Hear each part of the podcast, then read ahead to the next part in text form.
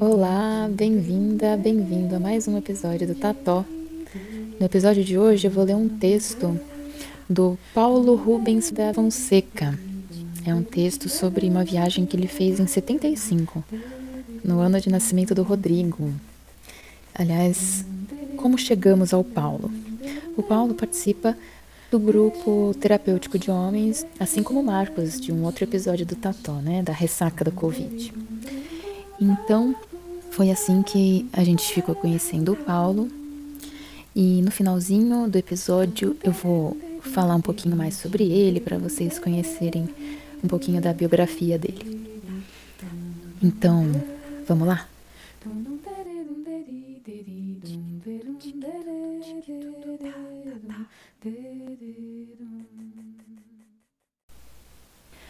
No andar dessa carruagem canhestra, já chegando ao fim do trajeto que suportaria percorrer, um vislumbre luminoso, um fato salvador, não dessa viagem, mas dos dois sofridos viajantes.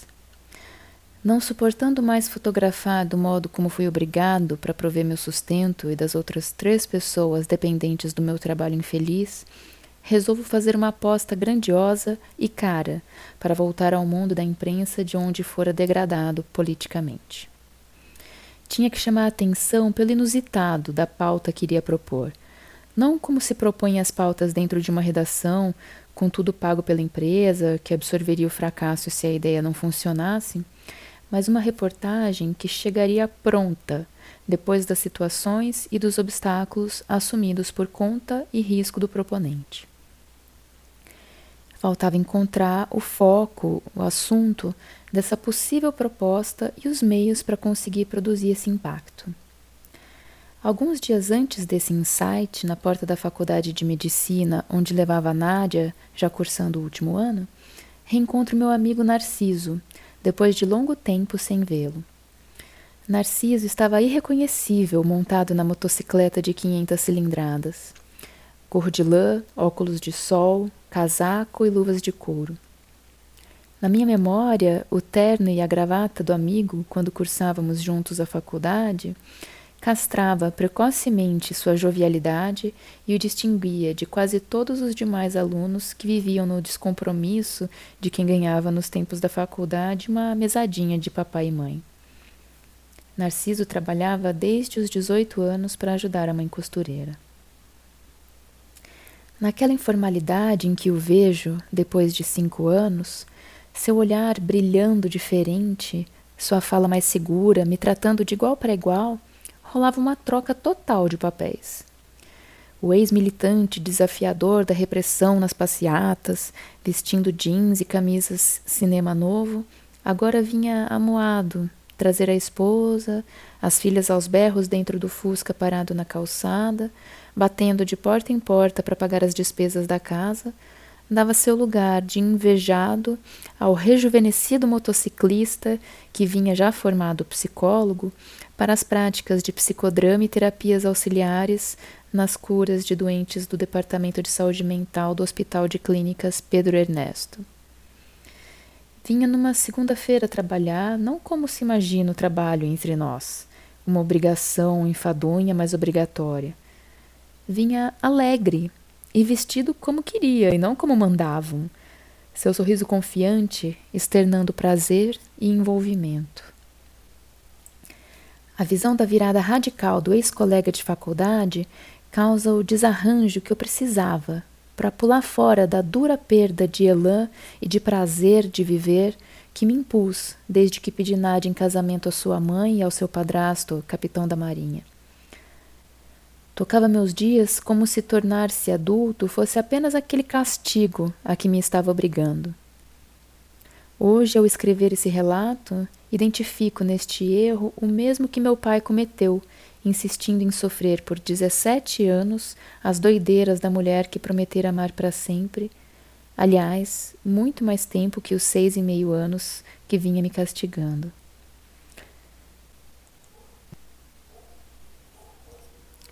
Proponho ao meu rejuvenescido amigo uma aventura, e essa, ao amigo reencontrado, bate como chama no tambor de gasolina. Narciso não surpreende, aceita no ato a proposta.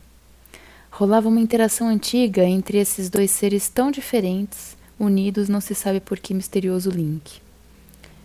Uma semana depois, o companheiro chega à porta do meu prédio com a Honda 500 cilindradas antes do sol nascer. Colocamos toda a tralha no pequeno bagageiro.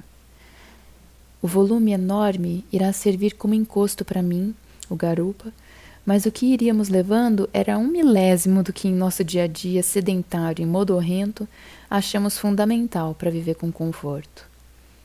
O roteiro era para lá de audacioso. Do Rio até Manaus, passando por Cuiabá e depois Porto Velho, daí pela recém-inaugurada BR-319 até o porto de Careiro, na, da várzea do rio Amazonas, de lá até a capital de Barcaça. Eu nunca tinha andado na garupa de uma motocicleta. Isso evidencia a suposta loucura mútua.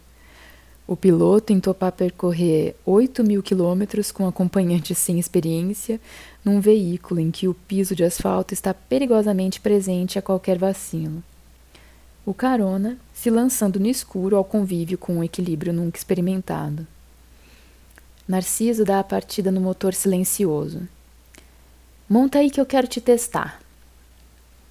Desce até o catete, pega o aterro do Flamengo, o sol nascendo às nossas costas e na pista deserta acelera até 120 km por hora.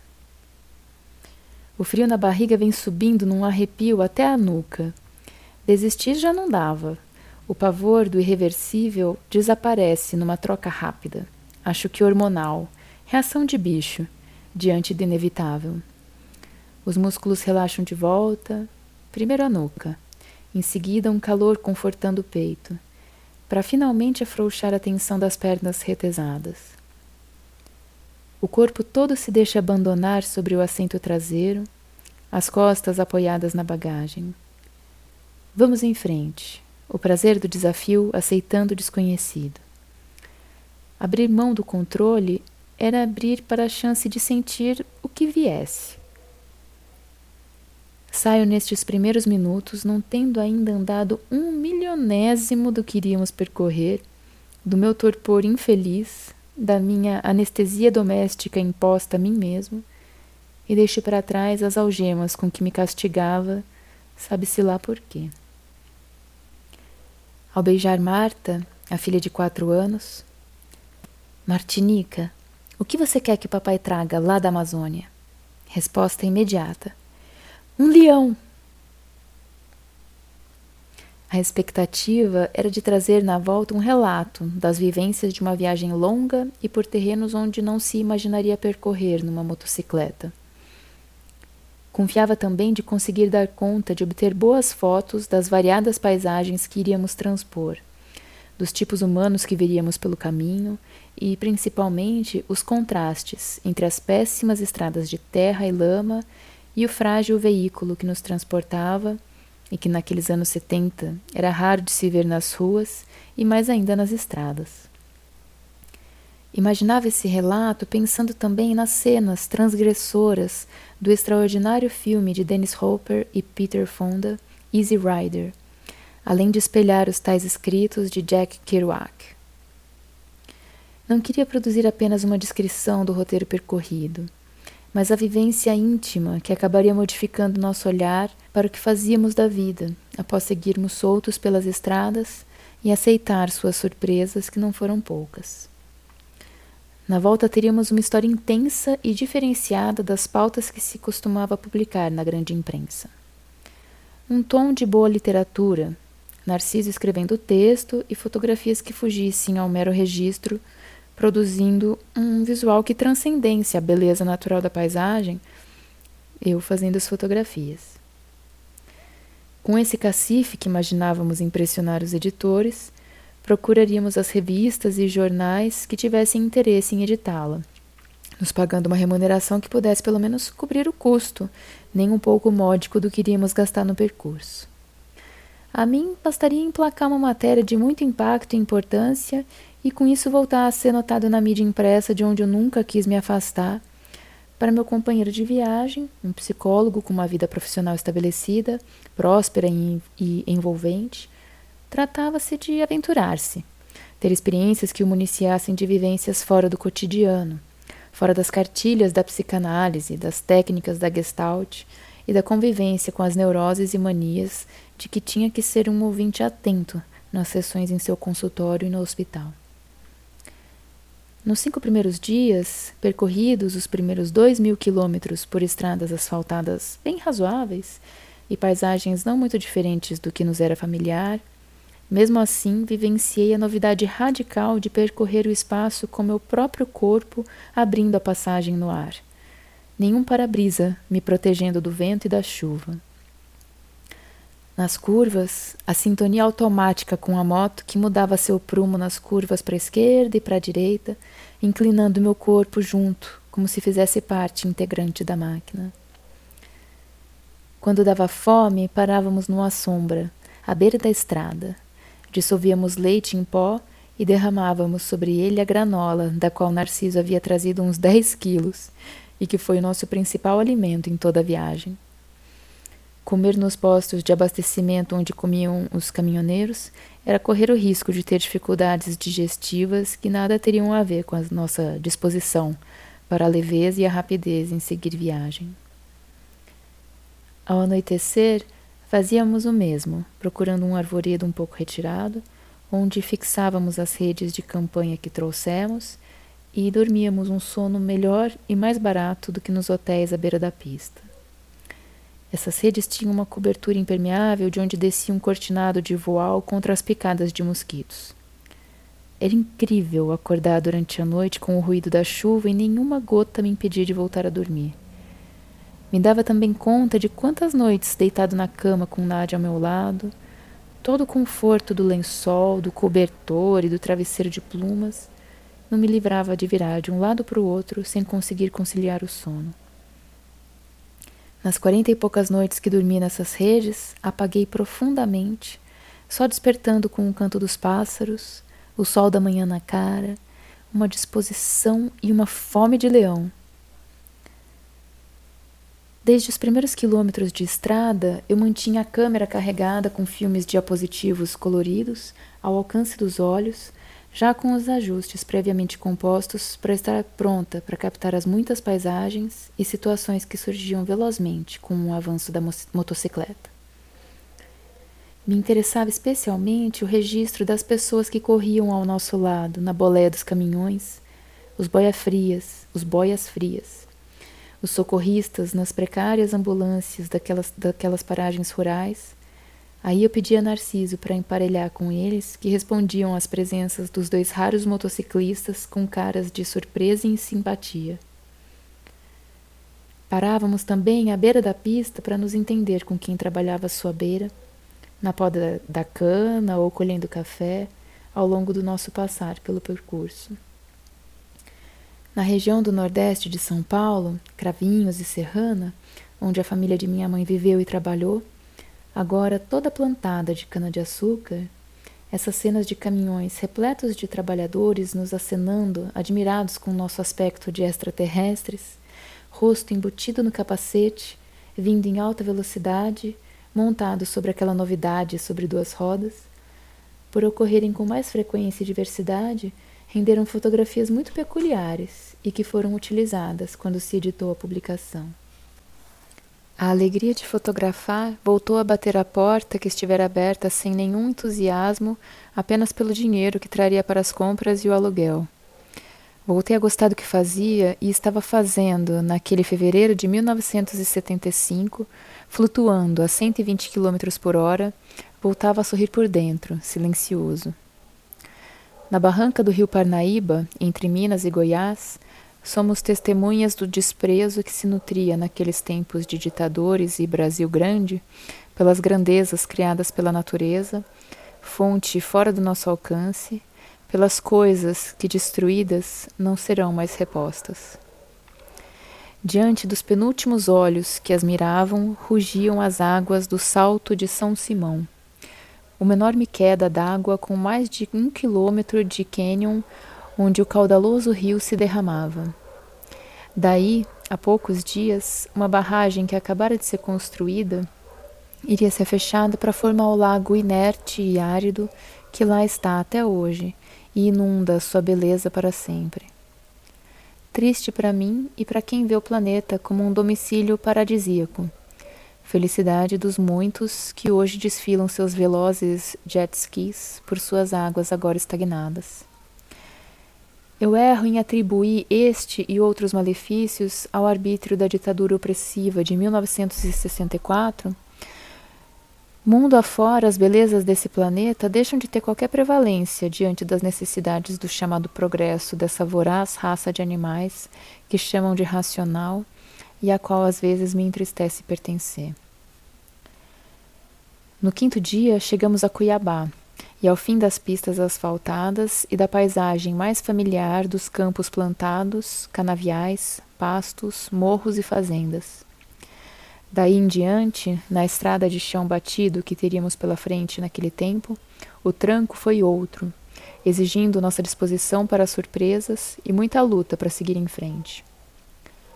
Obstáculos a cada curva e nos inúmeros atoleiros do longo caminho que tínhamos que percorrer, os 1.500 quilômetros até Porto Velho, trilhado em terra fofa e debaixo de chuva, um dia sim e outro também, junto com uma enormidade de caminhões pesados que só faziam piorar o grande lodaçal.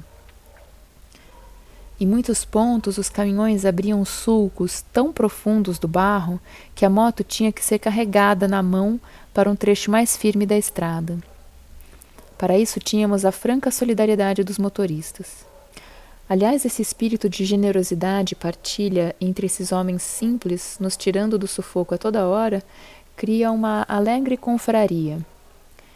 Os dois malucos montados naquele veículo improvável eram tratados como mascotes, com todos os direitos, nos dando uma calorosa percepção de estarmos protegidos entre iguais.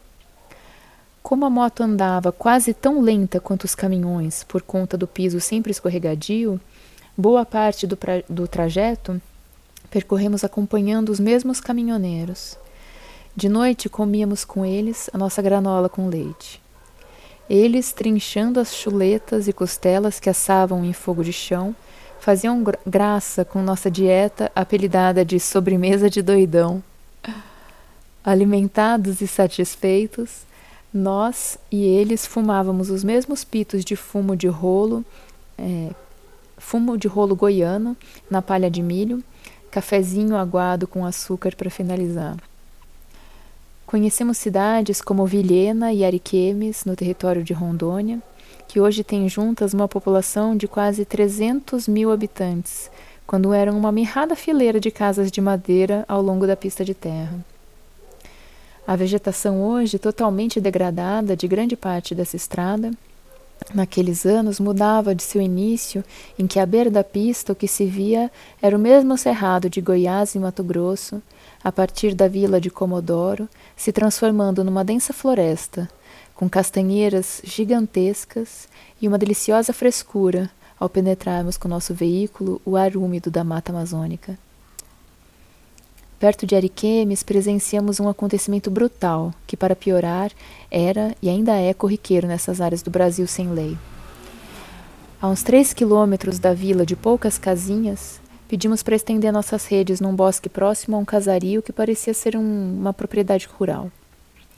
O sujeito que nos recebe era um senhor que, ao ver aqueles dois seres com capacete num veículo inapropriado para estar ali, pareceu muito assustado e não disfarçava a arma proeminente que tinha debaixo da camisa.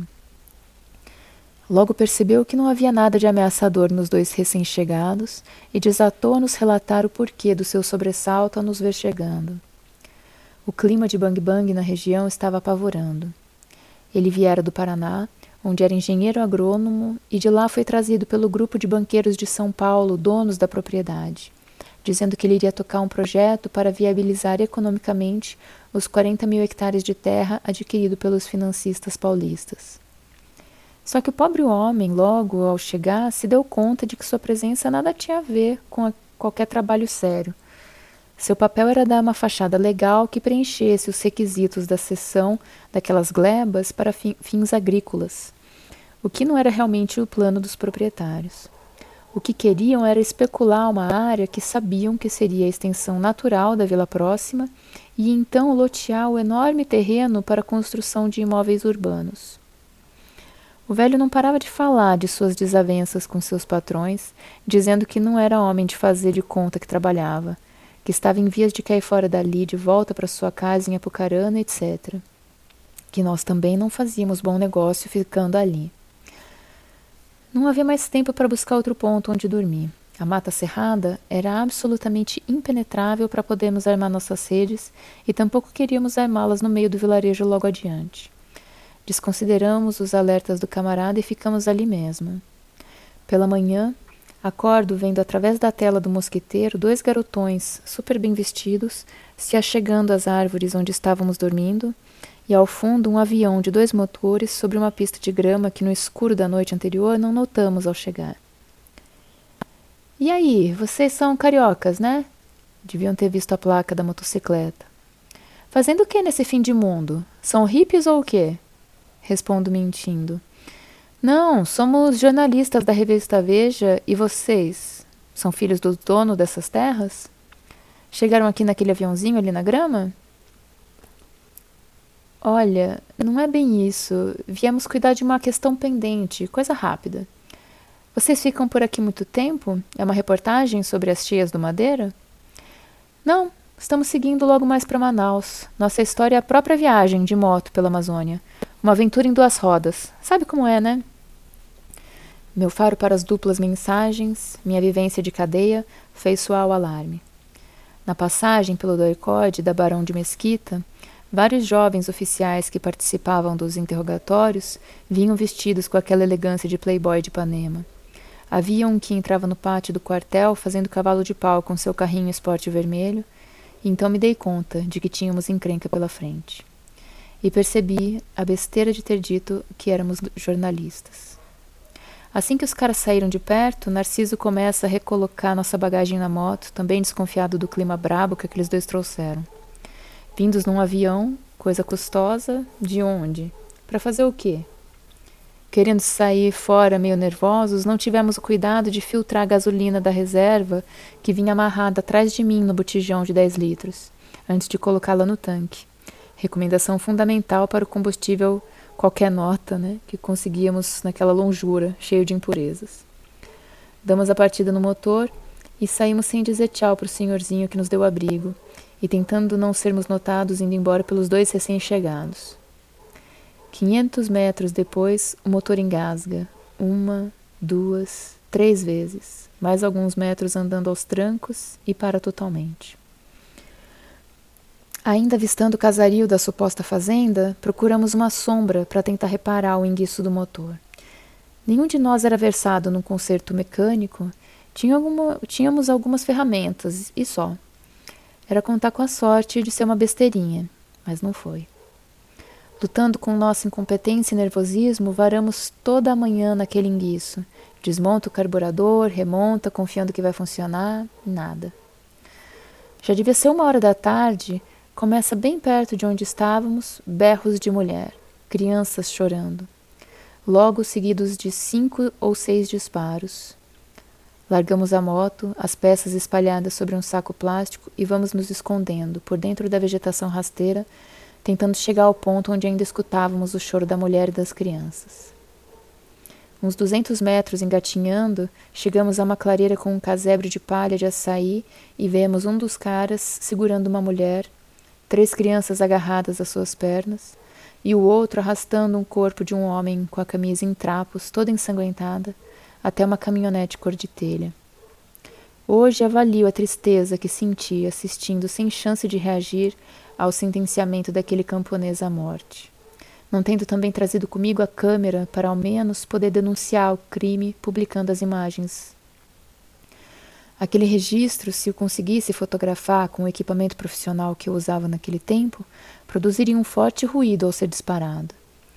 Isso teria denunciado, no silêncio total do entorno de florestas que nos circundava, aos pistoleiros, Nossa presença sendo notada equivaleria a sermos nós também incluídos no brutal assassinato.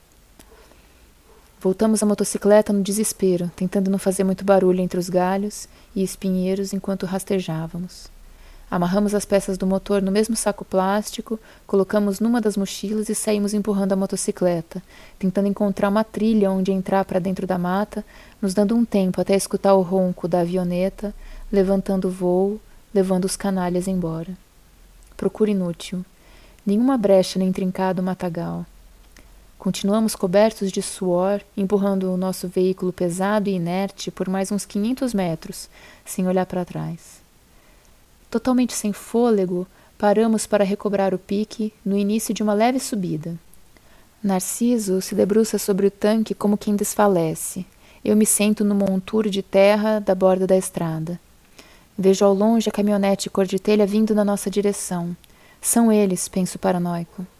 Narciso, sem levantar a cabeça do seu leito de aço, tira do casaco de couro um pequeno canivete. Porra, não vou me levar assim no barato, não. Vou custar caro esses filhos da puta. Ficamos os dois em pé no aguardo da morte ou do que podia vir de pior daquele pesadelo. Jornalistas confessos no caminho dos dois pistoleiros vindos do sul do país, num avião particular, indicando muita grana envolvida, pessoas certamente muito seguras de seu poder e impunidade daquela conjuntura, não devíamos esperar por um diálogo amistoso. Sumir conosco naquele fim, naquele sem fim, era limpar a sujeirinha sem importância, nada registrado, nada a temer na vingência do AI-5, na época em que sumiam os deputados federais de centro de quartéis das Forças Armadas, em plena cidade do Rio de Janeiro, sem nenhuma consequência, a boca de todos silenciando os jornais e revistas idem. A caminhonete chegando muito perto, Narcisa fala com a estranha serenidade. É, são os caras mesmo. Eu os vejo, sorriso sarcástico, vestindo a mesma beca elegante. Estavam muito perto quando param ao nosso lado. É agora, porra! Narciso se precipita para a porta da caminhonete que abria e dela saiu o agrônomo paranaense com a cara tão apavorada quanto a nossa. Meu companheiro para meio metro antes, abraça o velho aos soluços. Da outra porta sai um rapazinho maltrapilho de pés descalços. Caio também num pranto incontrolável. Custo acreditar que aquilo estava acontecendo de verdade. Inerte o alívio esperado vendo aquele pesadelo se desfazer, não me acudindo no primeiro momento. Nós dois, alucinados, vimos a morte nos rostos malignos e sorridentes dos garotões que nos vinham suprimir do mapa, testemunhas perigosas de sua brutalidade, caras da imprensa carioca. O real, tão diferente do que nossa paranoia nos fez enxergar. O velho profissional da agropecuária fugia como nós do horror que rolara naquela manhã até mais amedrontado pela possibilidade de ser responsabilizado pela barra pesada que rolava ali, ele nomeado o administrador do lugar. Meio minuto depois deste desvendar, ainda nos refazendo do sobressalto, ouvimos ao longe o ronco do bimotor levantando o voo. Estávamos tão descompensados e lívidos que continuávamos descrentes do alívio evidente, o velho nos metendo mais medo, nós não conseguindo a calma de poder contar com a moto para cair fora incontinente daquele cenário pavoroso. O moço maltrapilho que vinha na caminhonete era o tratorista da propriedade. Tira o tanque do corpo da moto, desliga a mangueira de gasolina. No final dela, abre um pequeno copinho de cerâmica onde há uma fina peneira entulhada de ciscos e gravetinhos. Faz a limpeza, traz da caçamba da caminhonete uma bombona cheia de gasolina Despeja que estava no nosso tanque na estrada e o reenche com todo o conteúdo da bombona. Manda Narciso dar a partida. O motor ronca sem mais soluços. Damos finalmente adeus aos dois, rumo ao ponto final daquela etapa. A estranha cidade de Porto Velho, na barranca do Rio Madeira. Isso quando Rondônia tinha um centésimo da população que tem hoje. Então esse foi o texto do Paulo Rubens. E eu tinha dito lá no comecinho que eu ia falar um pouquinho mais dele, teria uma biografiazinha no final, e no fim eu consegui uma coisa muito mais interessante que foi uma conversa com o próprio Paulo Rubens. E eu vou colocar aqui para você escutar agora. É, era para ser uma coisinha curta, não queria tomar muito do tempo dele, mas ele não só escreve muito bem as histórias, como ele é uma pessoa muito agradável de se conversar. Vocês vão perceber isso. Então fique aqui com um trecho da conversa com Paulo Rubens.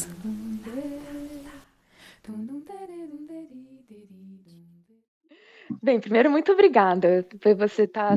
Seu tempo. Poxa, é um prazer, Helena, é um prazer. Viu? Ah, maravilha. Então, eu queria, assim, para começar, quem é o Paulo? Como você gostaria de, de se identificar? Eu até pesquisei, daí eu achei uma, uma mini biografia, acho que na Casa do Saber do Rio. Aham, fica aham. aquela coisa que te reduz ao profissional. Ah, trabalhou no Jornal Globo, na revista tal. É, professor de, de fotografia, né, na PUC Rio. Foi. Então, mas eu gostaria que você falasse de como você gostaria ser, de ser identificado. Bom, então, é, eu, eu me chamo Paulo Rubens da Fonseca, né?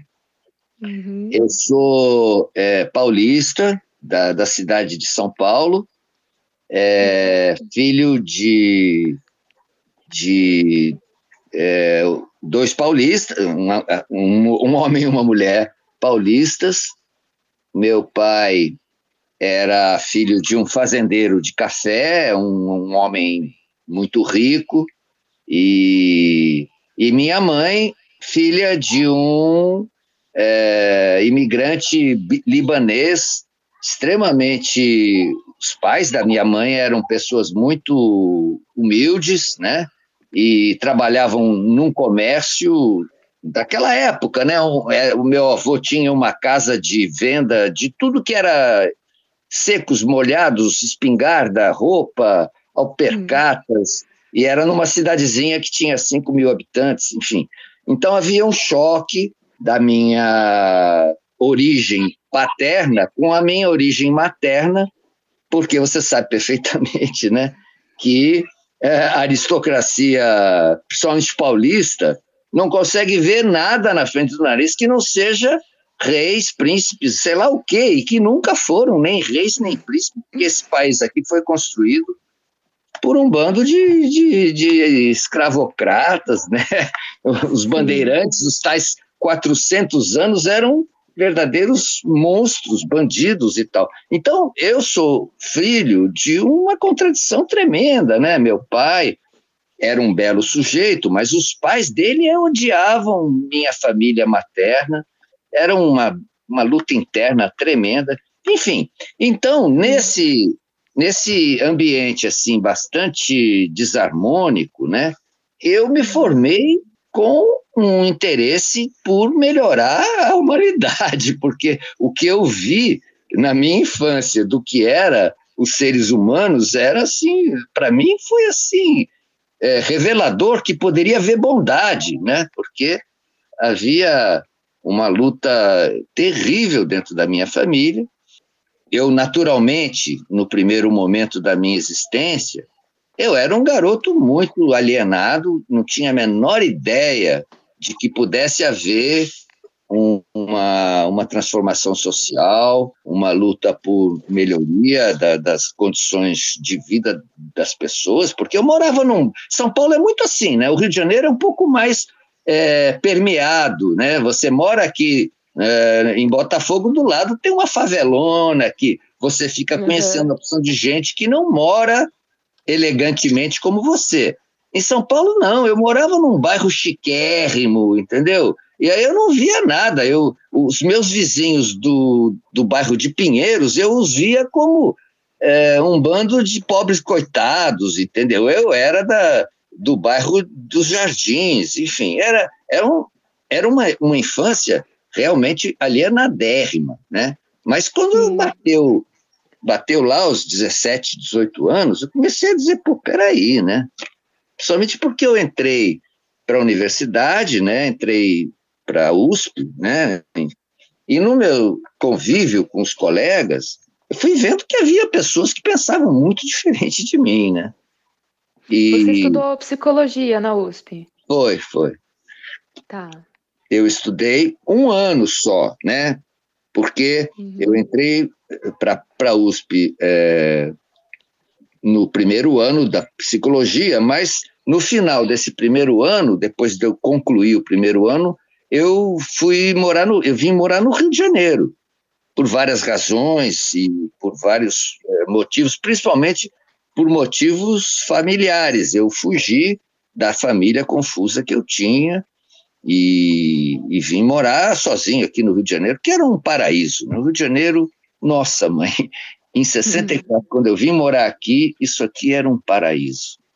E imaginar, né, um lugar onde você tivesse um, uma, uma vida muito mais alegre, muito menos é, confinada. São Paulo era, para mim, né, para mim, menino é, de colégio granfino, que só tinha os meus colegas eram todos assim, donos de banco, pô. Meu pai era um cara que era desembargador, né? Ele era é, juiz é, de última instância, um homem cheio de, né? Foi presidente do Tribunal Regional do Trabalho, mas eu via os meus amigos como se eu fosse um pobre coitado e eles, porque todos eram donos de banco, é, trilionários, fabricantes de, de né, sei lá, uhum. Eu fui colega de caras que eram assim, o chamado realmente mundo chique de São Paulo. E eu me sentia um Zé Mané, né? Apesar isso é terrível, terrível. Porque apesar de eu ser um cara super abonado, ter tido chance de estudar bem, passar, eu passei na USP com nota 10, cara. Tirei 10 em matemática, imagina. Putz, né? Uhum.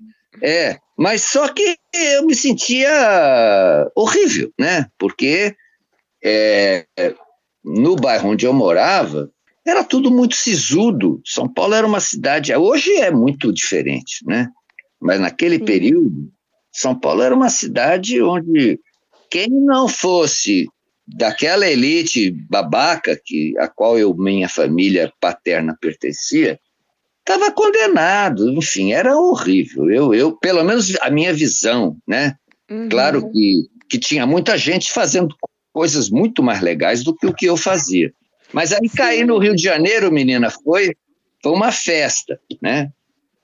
E aí. E, e, de certo, assim, acho que é interessante também, né? Com certeza no Rio também tinha lá a sua aristocracia, imagina uma antiga capital, né? E tudo mais mas você chegar aí, você consegue né, se despir dessa. Né, você fica mais no seu anonimato ali, você pode sair dessa bolha e escolher a sua roda de convívio ali, né? Então, deve ter sido muito libertador mesmo você conseguir se soltar dessa, desses trilhos aí que que você tinha né, na, na, sua visão aqui no, da sua família, da, da, criação, de onde você estudou e tudo mais, aqui em São Paulo, né? Acho que foi preciso mesmo ter essa essa quebra geográfica mesmo, assim, para você conseguir conseguir escrever a sua própria história, né? Sem estar tá fadado a uma coisa, né? É, Helena, você agora acertou na mosca, é isso mesmo. Uhum. É, a, a, o início dessa, dessa, vamos dizer assim, dessa é, mudança geográfica ocorreu quando eu caí fora da casa da minha mãe, que era num bairro lá, Higienópolis, papapá, né? Uhum. É, nós, é, e eu fui morar no CRUSP, né? Na, no, na residência estudantil da Universidade de São Paulo que era um lugar onde cabia todo mundo. Tinha gente do interior, tinha chileno, tinha peruano, tinha colombiano, enfim, era um outro padrão, é um padrão de convivência muito diferente da minha. Né? Uhum. É, é, meus colegas de quarto, um era de Barretos, outro era sei lá de onde, e também eram estudantes de engenharia naval, eu era psicólogo, quer dizer, estudante de psicologia. Então já começou aí, né? Mas eu não me contentei, quer dizer, o Cruz era um paraíso, era um paraíso, né? Hum. Mas eu achei que ainda tinha que podia correr mais ainda e fui para o Rio. Mas foi, ah, foi por acaso, na verdade, quando eu saí, eu fui para o Rio para ficar fazendo turismo lá. Eu, eu fui, fui lá porque tinha uma chance de eu ficar lá num, num hotel super legal, bababá, com a minha mãe, que estava lá com uma amiga dela. E caí, de repente, numa outra é, percepção, né? Pessoalmente, porque o Rio de Janeiro, é, a, você falou, né, que, que, claro, no Rio de Janeiro tem uma aristocracia também, tem gente com muita grana, né? Uhum. Mas pela própria natureza da cidade, né? Pela presença de comunidades faveladas ao lado, exatamente ao lado, menina, tem uhum. situações curiosas. A casa do doutor Roberto Marinho, dono do, da Rede Globo de televisão, do Jornal Globo, ficava, eu uma vez medi isso aí, né? Fiz hum. uma foto é, em que media a distância entre o muro da casa do cara, pelo menos, e o barraco mais próximo. Eram 45 metros, né? Então, então não dá para você ser um idiota total, ficar ali como príncipe. Você tem que conviver com o seu vizinho, pô, né? Você sai na Sim. rua, mesmo que você saia de carro com 50 seguranças te, te protegendo, você vai ver, né?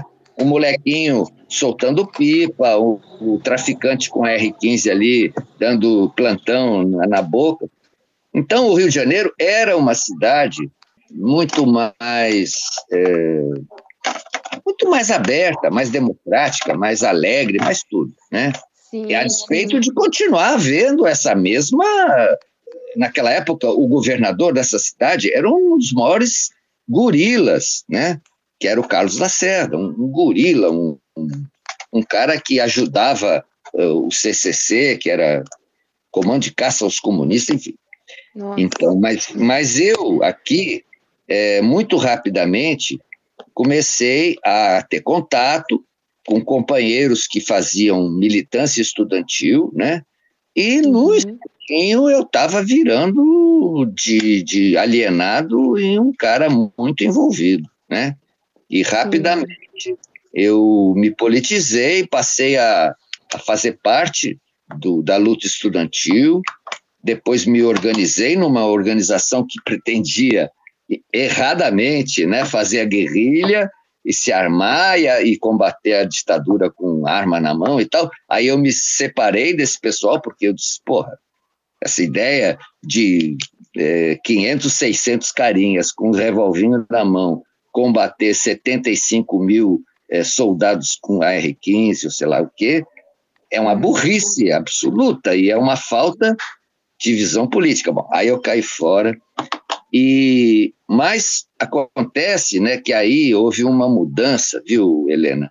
Hum. É, uma mudança em todos os sentidos, porque eu fui, por ser é, um militante estudantil, mesmo tendo deixado a organização, que a organização era uma coisa paralela, na verdade, o movimento estudantil, ninguém dizia eu sou da, da, da LN, eu sou do, do, do VPR, eu sou do, da dissidência, ninguém falava isso, porque isso aí era segredo total, né? Sim, a, a ditadura estava lá é, querendo pegar essas pessoas e você não dizia nunca, você dizia que você era um líder estudantil, um, um cidadão é, carioca, bababá, ou paulista, enfim.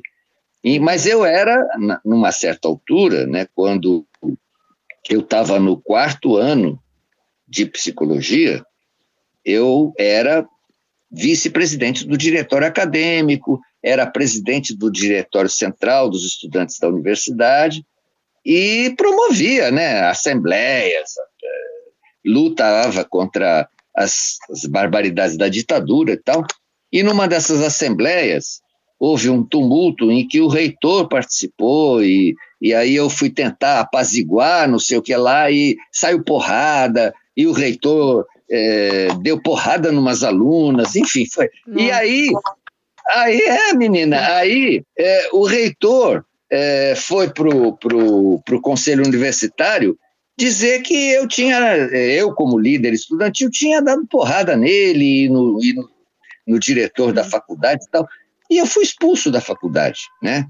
Então, quer dizer, aconteceu duas grandes mudanças, né? Eu estava numa formação para ser psicólogo, que era uma coisa da qual eu não tinha a menor certeza, né? Eu não tinha a menor certeza de se eu queria realmente ficar sentado ouvindo é, clientes é, neuróticos falando, porra, minha mãe, isso, meu pai aquilo, eu sofri não sei o que lá. Eu não tinha a menor, nem era uma questão de querer, era uma questão de não ter capacidade. Eu era um cara que já vinha é, batendo cabeça e lutando para ser mais equilibrado e tal, por conta de toda a minha infância e tal.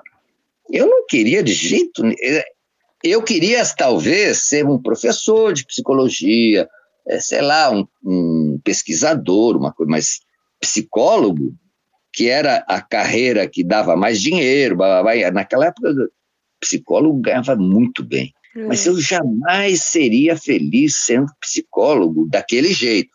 Mas eu estava empurrando o curso porque eu gostava muito do curso, gostava da, da, das matérias, gostava de, de discutir é, Freud, bababá e tal. Mas eu fui expulso. O ah, resumo é, é esse, né? Eu fui expulso pela ditadura, né? Quer dizer, pelo Conselho Universitário, mas era uma, uma atividade típica da época ditatorial. Tinha uma lei, uma lei que era oficial, chamada Lei Suplicy de Lacerda, para hum. qualquer aluno que eh, contrariasse as, as normas políticas, blá, blá, blá, que extrapolasse o, o estar na faculdade pra, só para estudar, o cara que fosse político naquele ponto ali, naquela época, tinha chance de ser punido, né? Essa era uma lei da ditadura. E eu fui eu punido. Eu sabia disso. É, havia uma lei é claro que essa lei veio com o golpe de 64. Não existia essa uhum. lei, né? Tanto tá. que tanto que a atividade estudantil foi muito marcada, enfim, durante os anos 50, né, 45 e tal.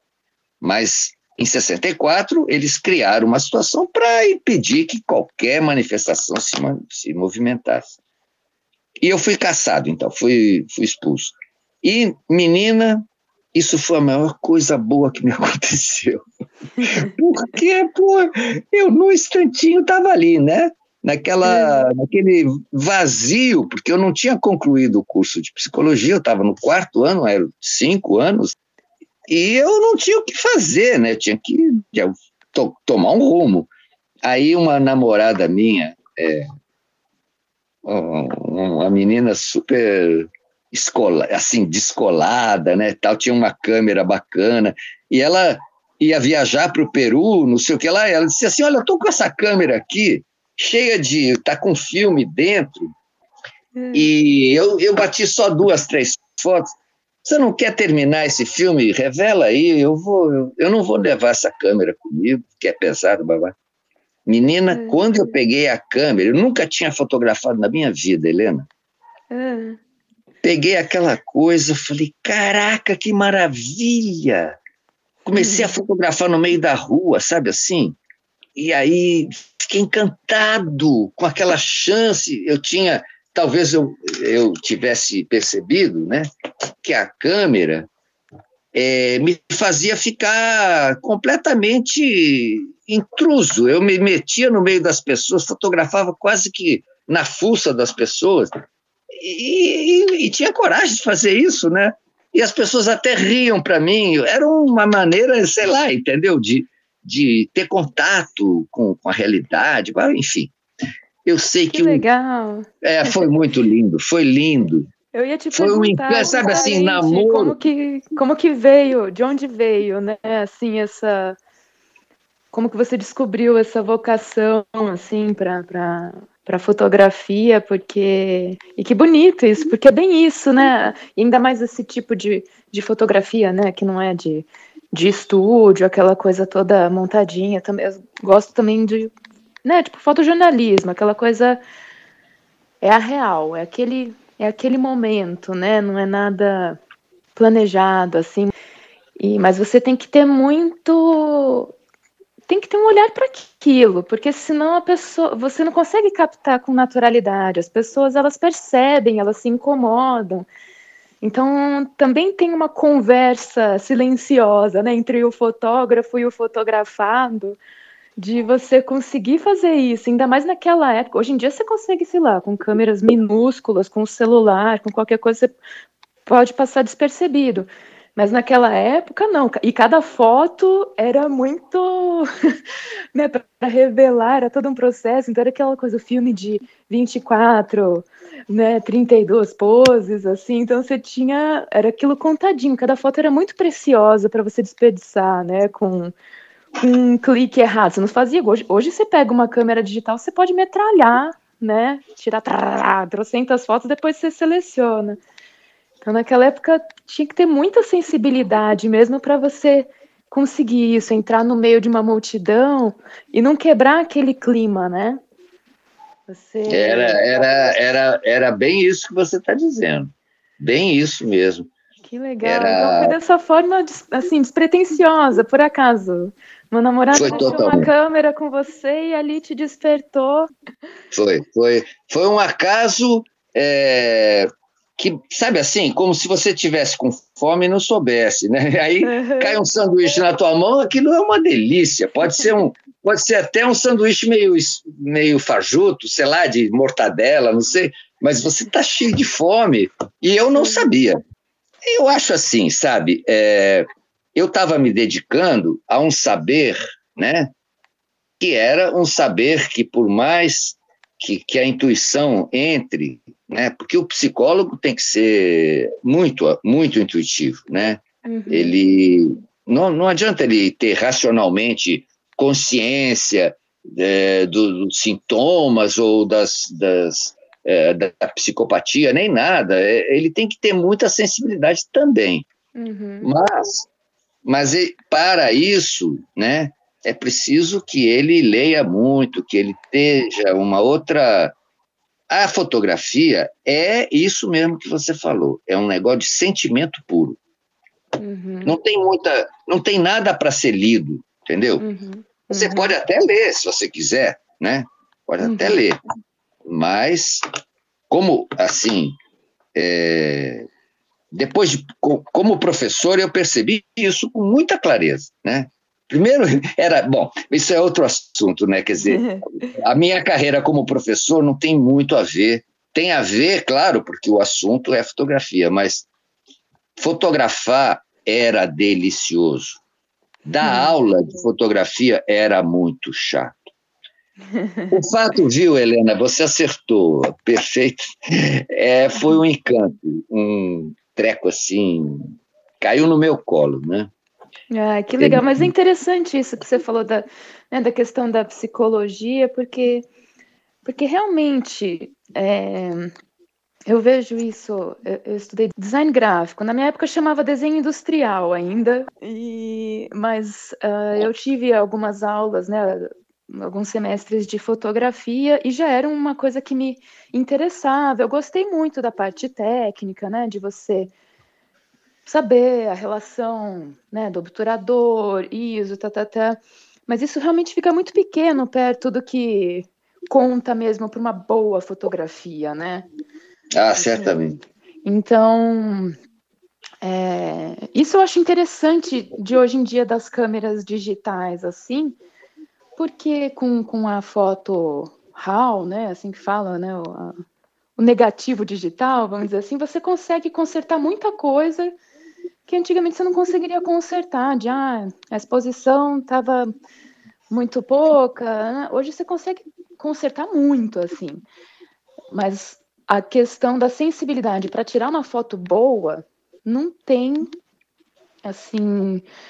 É, você tem que mesmo ir com a alma aberta para aquilo, né? Tá com uma sensibilidade é, que está atrás da, da íris, né, do, do, é, do fotógrafo, é. assim. Então, é, exatamente. É difícil de você ensinar.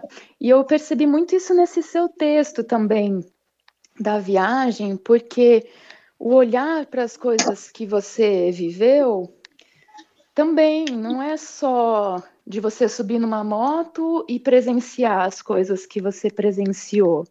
Você também tem que estar tá aberto para se sensibilizar para aquelas coisas que você estava vivendo, né? Então eu achei muito muito interessante isso, assim. É, a gente, não sei se o Rodrigo já te falou, mas em 2012 a gente também fez uma viagem, né? Pra... Ele me mandou um vídeo que vocês fizeram com aqueles madeireiros, uhum.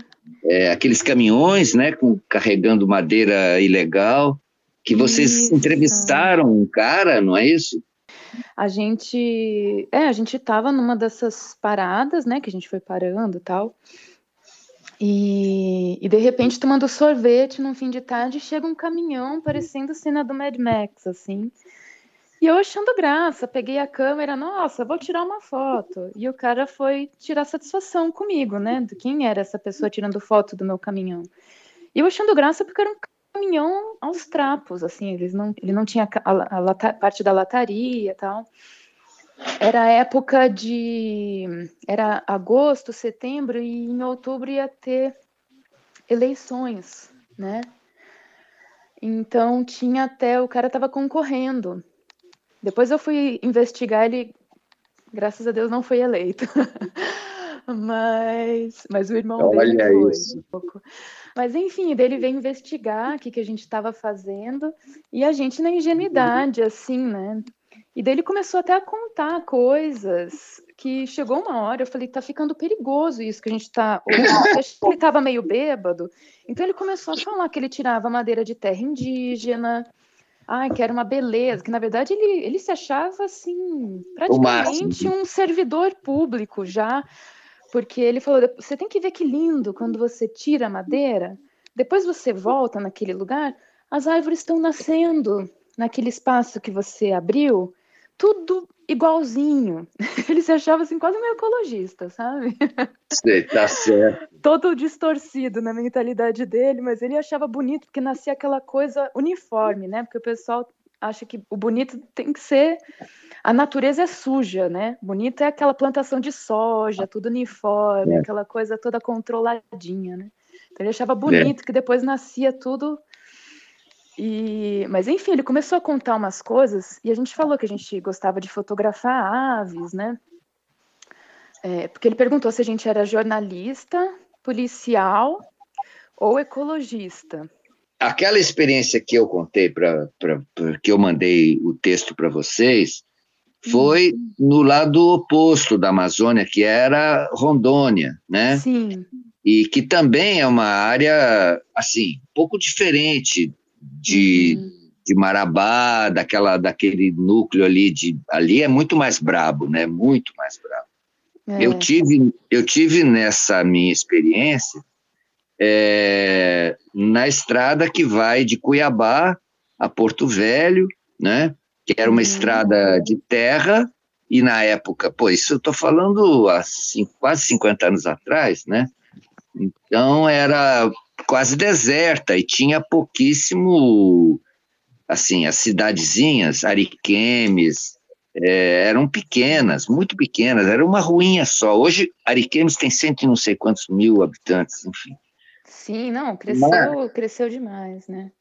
É, e ali também era, era assim, uma área menos conflitada do que essa que vocês estavam. Porque uhum. aí onde vocês estavam, houve um. Não, não na época que vocês foram, naturalmente, mas em setenta e poucos, aquilo ali rolou uma guerrilha ali, né? E foram massacrados vários guerrilheiros, né? Sim. E massacrados, mas foi um massacre. Mas, enfim, a, a minha experiência ali em Rondônia foi foi uma violência muito muito cruel assim né é, como toda violência é, política de né fascista é, que, que, que, chega ali para tomar a terra das pessoas não foi né não foi uma uma vivência fotográfica Uhum. Eu não seria louco de tentar fotografar uma coisa como aquela. Foi uma coisa assim, que eu não podia fazer um clique. Antigamente, né, tinha também isso. Hoje as câmeras, né, você faz um bar... o barulho que faz um celular, se você for usar um celular para registrar alguma coisa, é nenhum, né? Uhum. Sim. É claro que também não daria para registrar nada com celular, porque eu estava a muitos metros de onde ocorreu o troço, né? Uhum. Mas é, então não foi uma experiência como fotógrafo, uma experiência como ser humano, né? Eu estava essa viagem de moto também teve um caráter um caráter salvador, da mesma forma que a câmera que a minha namorada me entregou para tirar o resto do filme foi também uma revelação, né? Essa viagem foi muito incrível, muito incrível, né? É, isso era uma outra coisa que eu queria te perguntar, porque eu ia falar isso, aquela viagem, pelo que você descreveu, foi um ponto de virada, né? Se você gostaria, né, poderia falar um pouquinho sobre como que isso repercutiu na sua vida, assim, porque ali você dá um comecinho, né, de que isso mexeu com você desde o modo, né, quando você viu o Narciso e você viu, né, como ele se transformou e no que você também se transformou e no que você, né, o que você esperava para sua vida, que você falou, não, pera. É, o que aconteceu, né, Helena, é que primeiro a revelação desse meu companheiro, que era um companheiro do início da, da quando eu cheguei no Rio de Janeiro, ele era meu colega de, de faculdade de psicologia, né? Uhum. E, e ele era um camarada que vestia terno o tempo todo. Eu já estava ali completamente garotão, né? De uhum. jeans, de camiseta, e ele não, ele estava sempre de terno. E, e no, no começo eu achava que ele era um quadradão tal. Na uhum. verdade, ele era um trabalhador, ele era um homem que, um camarada aqui com 20 anos, estava trabalhando como jornalista para sustentar a família, porque a mãe dele era uma pessoa abandonada pelo pai, ele estava ali, a mãe dele era costureira, ele era um cara batalhador para caramba, né? Uhum. Ele não era o, o, o, o, quadradão que eu imaginava? Uhum. né? E, e, e, muito mais que isso, ele também é, era um cara politicamente muito engajado, e foi a pessoa que, que me despertou para a militância política. Mas aí passa os anos, e aí eu fico, saio da faculdade expulso, não sei o quê, fiquei um tempo sem vê-lo, né? Uhum. Depois eu reencontro ele de motocicleta, todo, sabe assim, com uhum. um gorro de lã na cabeça, barba, uma barbona, assim, um, um, rabo de cavalo. Falei, caraca, cara, o que você virou? Aí o cara tava super alegre, sabe, assim, totalmente diferente de quando eu o conheci. Ele era um cara super simpático, tudo, mas ele era um cara que era jornalista, trabalhava feito um mouro, pô, imagina. Dava uhum. plantão no jornal e vivia batalhando, além de tudo, estudava, bababá.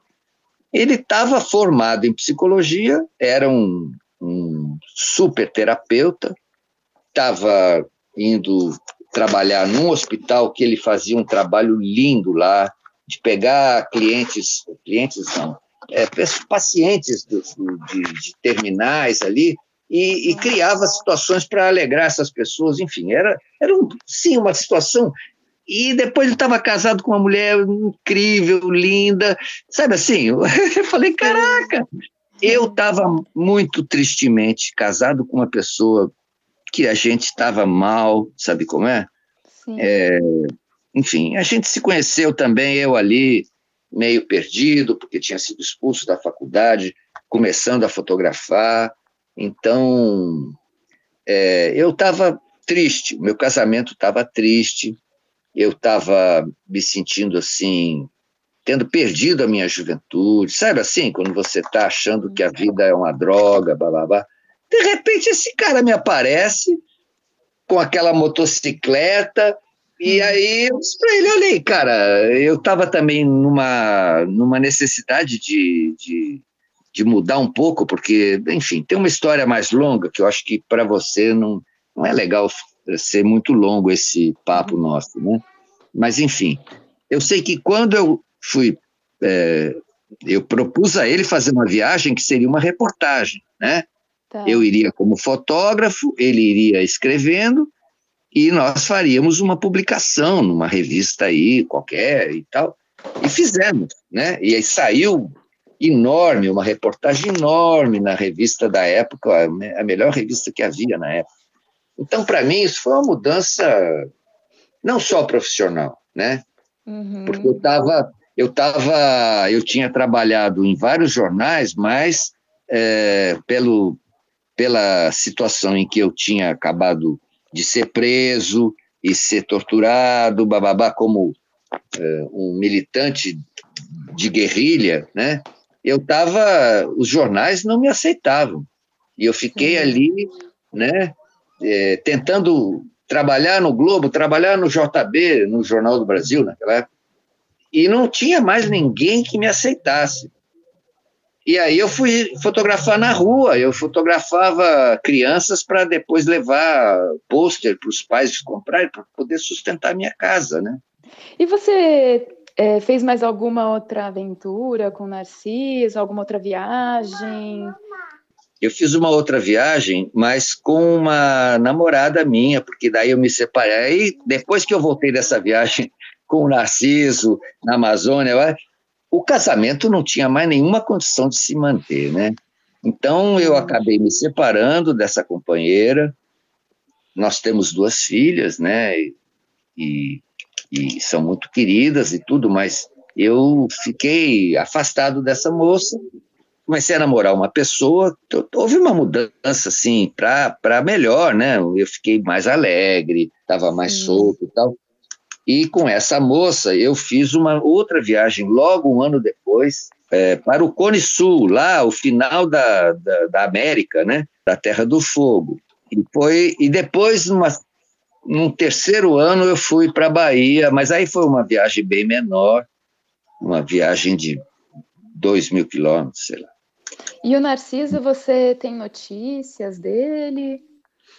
É, eu tenho notícias sim, mas como toda situação é de, de grande amizade, de grande intensidade afetiva, também teve muita briga.